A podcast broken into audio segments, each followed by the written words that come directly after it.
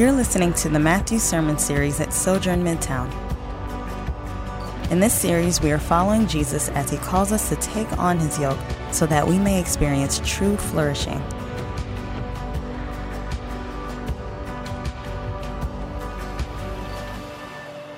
Well, good morning, church. Uh, my name is Pastor Nathan, and I have the joy of being able to shepherd you uh, during this process. And I, have been pastoring here for, for several years, and it's a joy to be here. I, I'll admit, these are difficult and strange times, but what a joy it is to dig back into the book of Matthew. And it's been more than a month now since we have been in the book of Matthew. So I want to just uh, slow down for a moment and bring us up to speed as we consider what is happening right now. So Jesus is, he's deep in public ministry and he is teaching the kingdom of God. He's healing the sick, He's opposing a false religion, and he's investing his life uh, at the margins of society. So, as we jump into Matthew 15, let's begin with the word of prayer.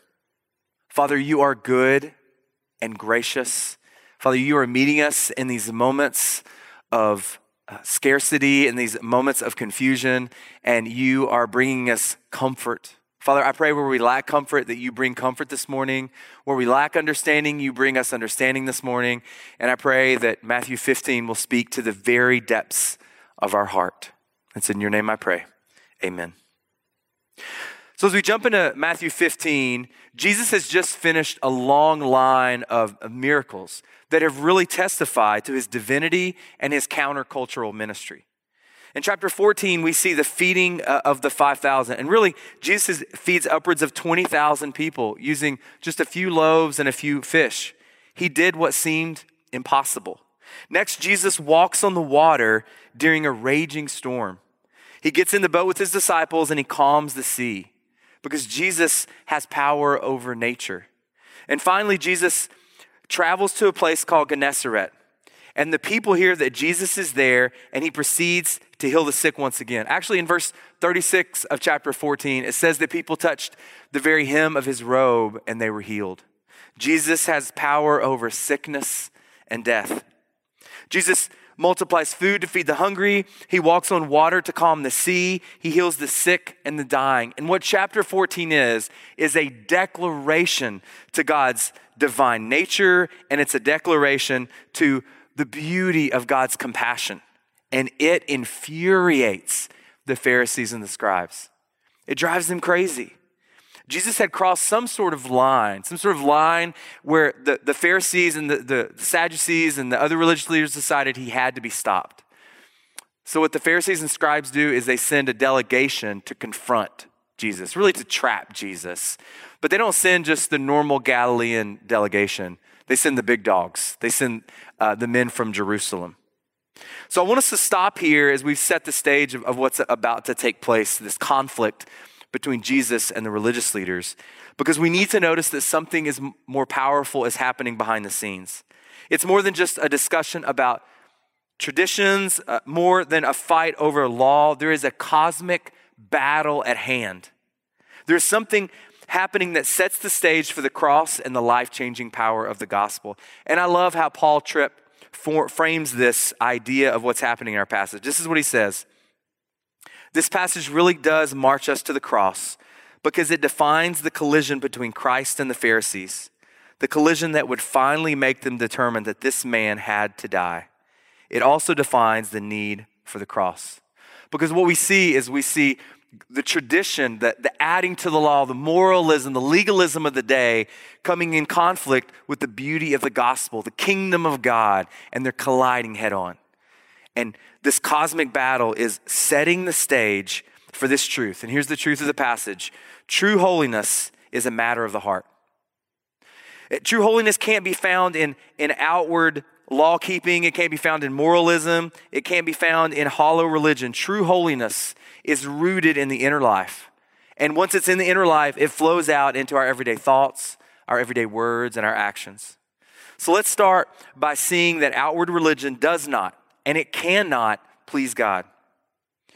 As we look to the, the, we look to the scriptures in chapter 15, we see that these religious leaders from Jerusalem come to put Jesus in his place.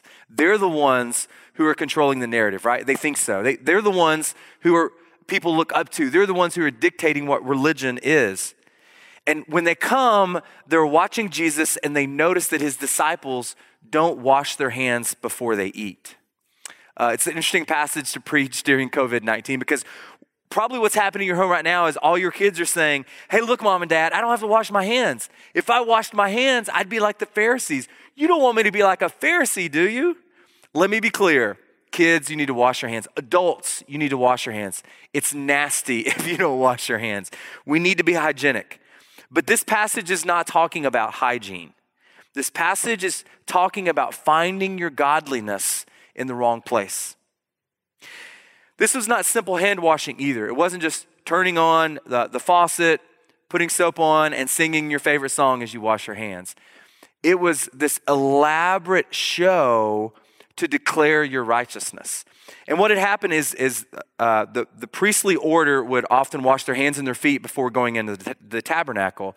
And the religious leaders had taken that Old Testament law and they had added all of these other things onto it, and then they had given it to all the people. So if you were truly holy, if you truly loved God, you would wash in a certain way before you ate your meals. So when the Pharisees saw that uh, the followers of Jesus were not doing this, they thought they had trapped Jesus and his disciples. But, you know, really, this is just one example, one confrontation of, of what is happening between the religious leaders and Jesus. This is just one way the religious leaders were seeking to earn their own righteousness by keeping the law. And when these men come to condemn Jesus, Jesus has his own question. They question him, and as he often does, he comes back with his own question. He, he asks, Why do you break God's command because of your tradition? They ask, why do your disciples not wash their hands? Do you not love God? That's the implication. Jesus responds, Why do you break the very command of God, the laws of God, by, by keeping your tradition? You see, the Pharisees and scribes were so concerned by keeping their own laws, and, and in fact, they were trying to get others to keep their laws, that they failed to see their own sinful, broken hearts. These men were standing in front of God Himself. Just think about the story. These men are confronting the creator and sustainer of the world. They're, they're trying to call out and trap the only hope they have for eternal life. They fail to see the gospel in flesh standing right in front of them. Now, before we critique, we do the same. We do the same. You and I can often get so caught up in what we deem as right and wrong or what we deem as our own traditions, and we, we push those on other people. We use them as, as leverages to judge and critique. We find people around us to measure our own lives by. And don't pretend like you don't do this. You, you find someone in the room or someone in your life, and you say, Well, at least I'm not that person, right? We look down on our friends and our relatives and others so that we can exalt our own achievements and we can exalt our own morality. And this does not please the Lord. Does not please the Lord. What God wants us to experience is a real picture of our hearts, who we are on the inside, so that the gospel can meet us where we are and bring transformation. Jesus goes on to confront these men by pointing out that they would even swindle their own aging parents for a buck. The Pharisees had this tradition that Jesus points out. It's called Corban. And, and what Corban was is if you were a Pharisee or you were anyone, a Jew at that time, and your aging parents came to you and said they needed help, uh, which is the tradition of the day. And honestly, it's a, uh, the scriptures call us to, to love our aging parents and to sacrifice for them.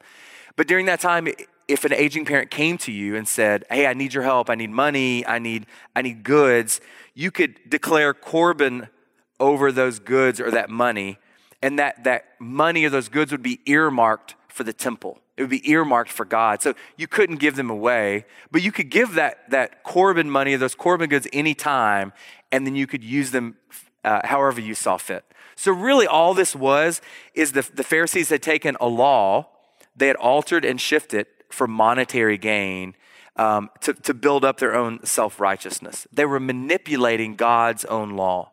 And Jesus calls them on it. He calls them out on their, their sinful manipulation of the law. He later tells his disciples that God will uproot these religious leaders as weeds in a garden. He calls them blind guides who will fall into a pit. we, when we look at the New Testament, Jesus' words and the way he speaks to the religious leaders is often not kind because he is calling out the heart of these sinful men. He's calling them out for the manipulation and the trickery that they impose upon other people. And this is the first time uh, in Scripture we see in the New Testament where Jesus calls out the Pharisees. It's the first time he calls them hypocrites publicly. He uses that word hypocrite. So, what is a hypocrite? The original word hypocrite it means literally actor. An actor. Now, an actor is a wonderful thing if you're on a stage, if you're performing, but if you're performing on a stage and you get off a stage and you continue that routine, if your life is pretending to be something or someone that you're not, you're a liar. You're living a life of a lie. So when Jesus calls these men hypocrites, he's calling them liars, men and women who live lives of lies. That's exactly what these guys were doing. And more than 700 years before this very moment, Isaiah, in the book of Isaiah, prophesies about these men. This is what he says These men honor me with their lips, but their heart is far from me. They worship me in vain, teaching as doctrines human commands. It's a powerful thing that Jesus does. He pulls out the very thing that they hold to, the, the, the law, the, the Old Testament, and he says, The prophets talked about you even before you were born. And says that you draw near to me with your lips, but your heart is far from me, that you uphold human con- commands over the very law of God. And here's the point Jesus is making it's the main point of this passage. A life of holiness that pleases God is not found in external behavior, but it's found in the heart. God will not be satisfied with words alone. He will not be satisfied with good morals, with righteous acts, with good theology. Outward righteousness is simply not what God is after. What God wants is your heart. Do you hear me? What God wants is you to your very core. Every corner of your life, every dark spot, every hidden thing, every sin that you coddle, God wants it all because He wants you. I remember uh, some of you may know before I was at Sojourn, I lived overseas. And um, I remember one time leaving my house. I lived on the outs, uh, outside, the, the outskirts of a, a big city in Nepal called Kathmandu. And I was leaving my house. I was just going for a walk. Right behind my house, there was just land. And I walked for like a mile behind my house. And me and a couple friends, we came upon several buildings that were kind of offset, and we just wanted to walk in and meet people. And as we walked through this little village, we realized it was a leper colony. I had never seen a leper before. I, I, I read about them in the New Testament, but I never knew that they still existed until at that moment where I came face to face with a leper. Didn't have fingers. Um, some of them were missing their noses or their ears. It was a uh, shocking sight, like a visceral experience. And I remember seeing these men and women living in isolation, ravaged by a flesh eating disease, and not knowing what to do. So many of them were horribly disformed. But when I sat with them, we sat in their homes and we drank tea and, and we ate food and uh, we told stories and we laughed together. What I realized was that they were so beautiful. Because this, this leper colony, the majority of those men and women had come to Jesus. And even though outwardly they looked like they were dying, inwardly they were made new. They were transformed on the inside, and it poured out. It poured out in the room, and we experienced life and love and joy. And it ingrained in me this understanding of life happens on the inside, that these men and women had joy unspeakable. And it, as I was studying this passage this week, I remembered my friends who were lepers and the joy they had in Jesus, the life they had in Jesus. Friends, although we see on the outside, I saw a leper and I saw missing hands and, and missing noses and missing body parts. What, what Jesus saw in my friends was the heart. And the same is true for us. We look on the outside, but God looks on the heart. It's within a transformed heart that our holiness will be found. And inward holiness is what God desires. Outward righteousness alone does not please the Lord, but inward holiness is what God desires from us.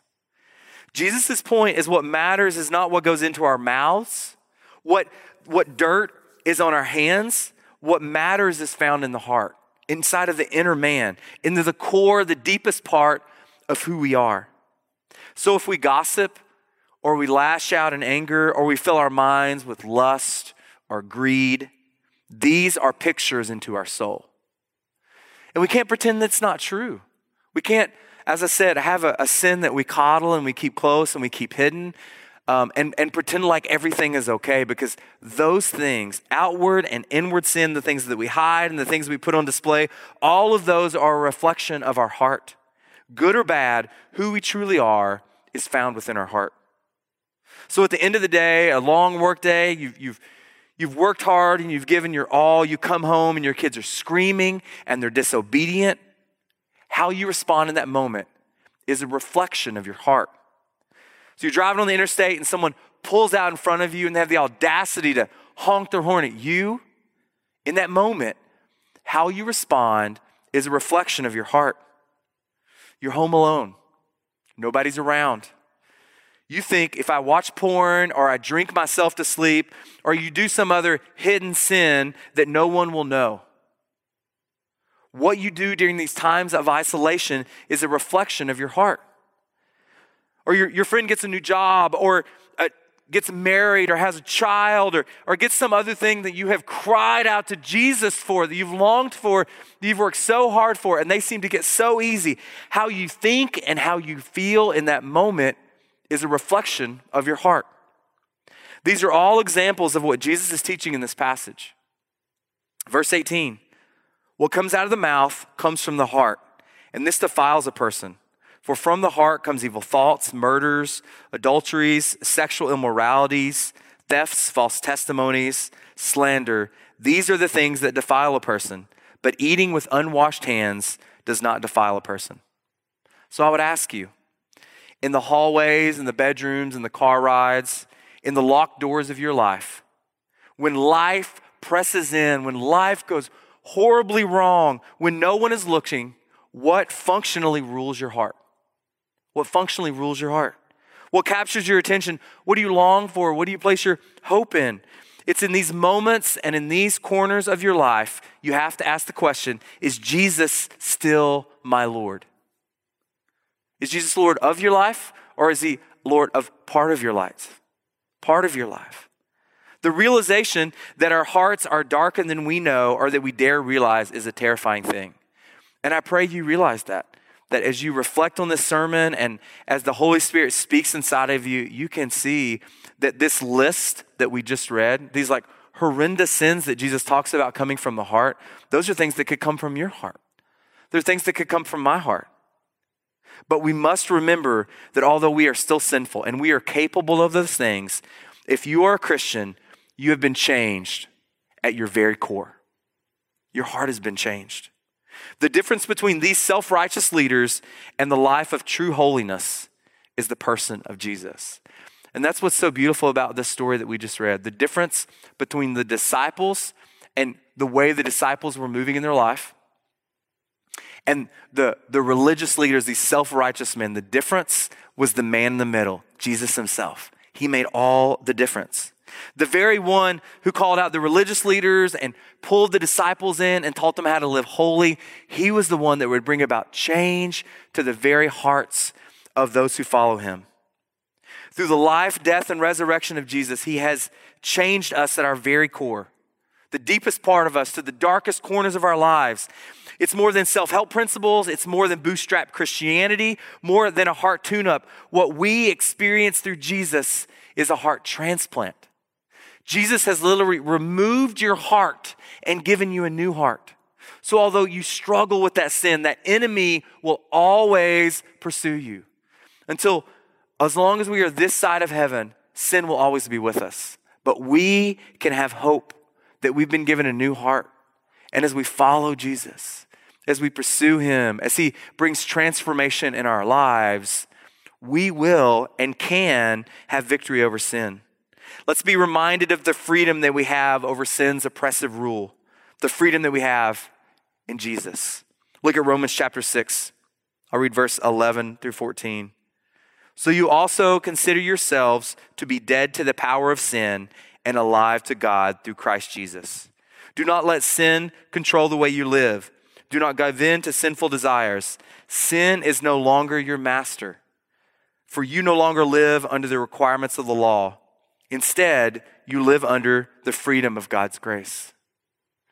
What a beautiful, beautiful promise for us that we don't have to be under sin's rule any longer, that we can be under the freedom of God's grace. So, church, the call to live our lives in true holiness is not something we do by ourselves. Again, I, I just said bootstrap Christianity is not what Jesus wants from us. He wants us to live a true life of holiness dependent upon his death and resurrection and dependent upon the Spirit he gives us. And that's exactly how we're called to live our life through the grace of God, empowered by the Spirit of God. And through these things, we can cultivate a life of holiness.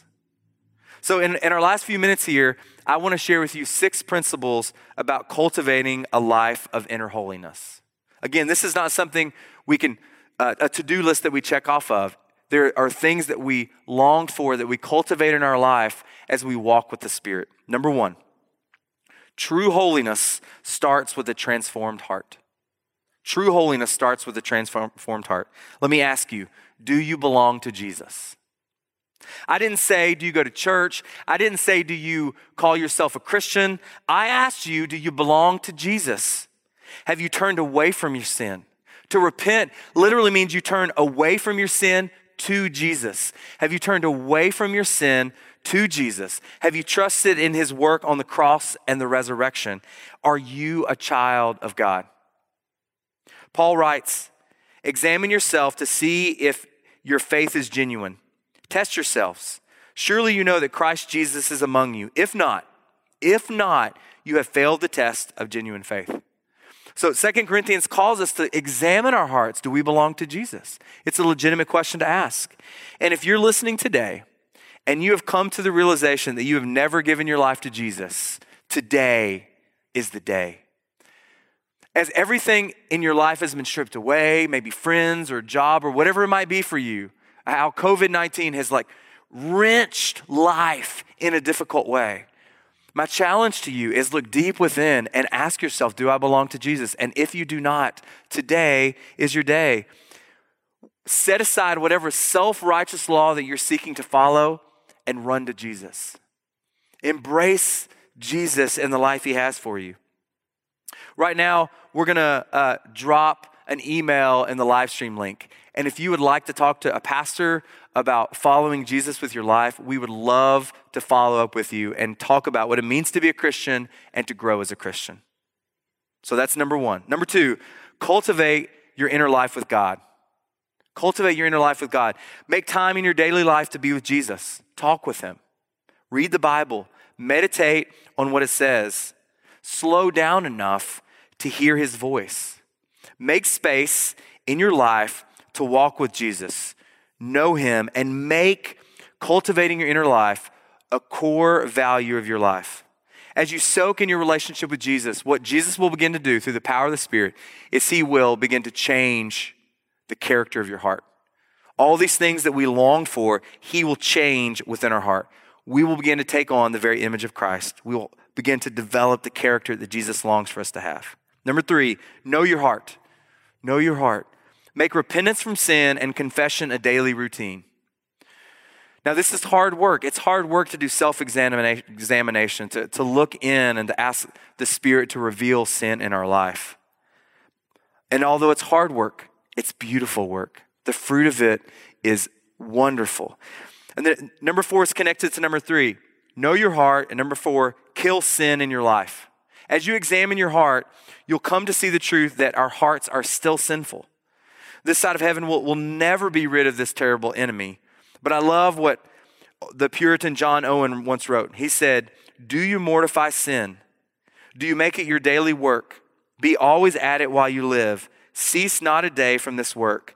Be killing sin, or it will be killing you.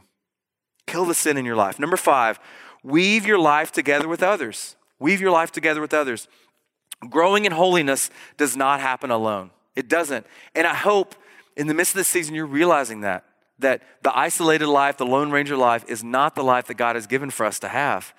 It takes a local church and a deep community of friends to grow in character and holiness. Growing in the godly life is a community affair. Embrace others around you. I want to give you just a few questions to think about when you think about community. Who do you share life with in deep and rich ways? Who do you uh, share meals with and share the good times and the bad times? Who do you open your life to on a regular basis? Who in your life can you be open and honest with about your sin? And then let me ask you, who have you given permission to to point out sin in your life, to ask you the hard questions so that you can be honest with them? If you don't have someone like this in your life, find someone, ask someone to have that depth of community so you can grow together in holiness. Number six, finally, number six, let your life reflect the fruits of the Spirit.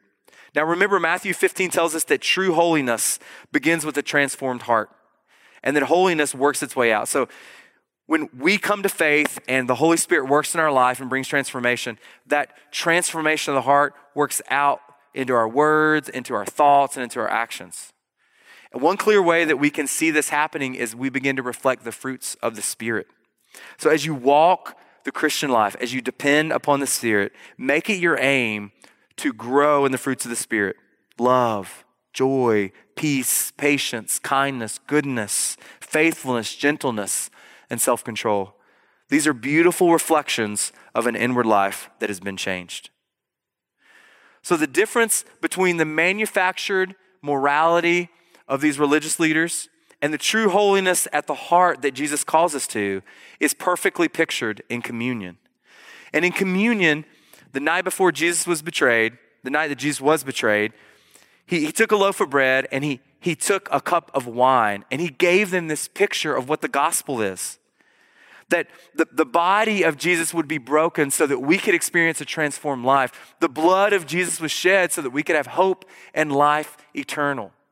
Now, we're not going to take communion again until we meet in this place. It's something to long for. But what we can do is we can stop and reflect on the fact that Jesus gave his very life, his all, so that we could be transformed, so that we could brought, be brought near to God and experience a life that before that we could not experience. Jesus fulfilled the law with his very body and his blood. And as we, we think about this and as we meditate on this, I want to Im- encourage us. I want to urge us to cultivate the inner life of holiness. Because as we experience the gospel, let it flow out to serve, to love, to live lives of humility. Let's pray together. Hi, I'm Jamal Williams, lead pastor of Sojourn Midtown. Thanks for listening.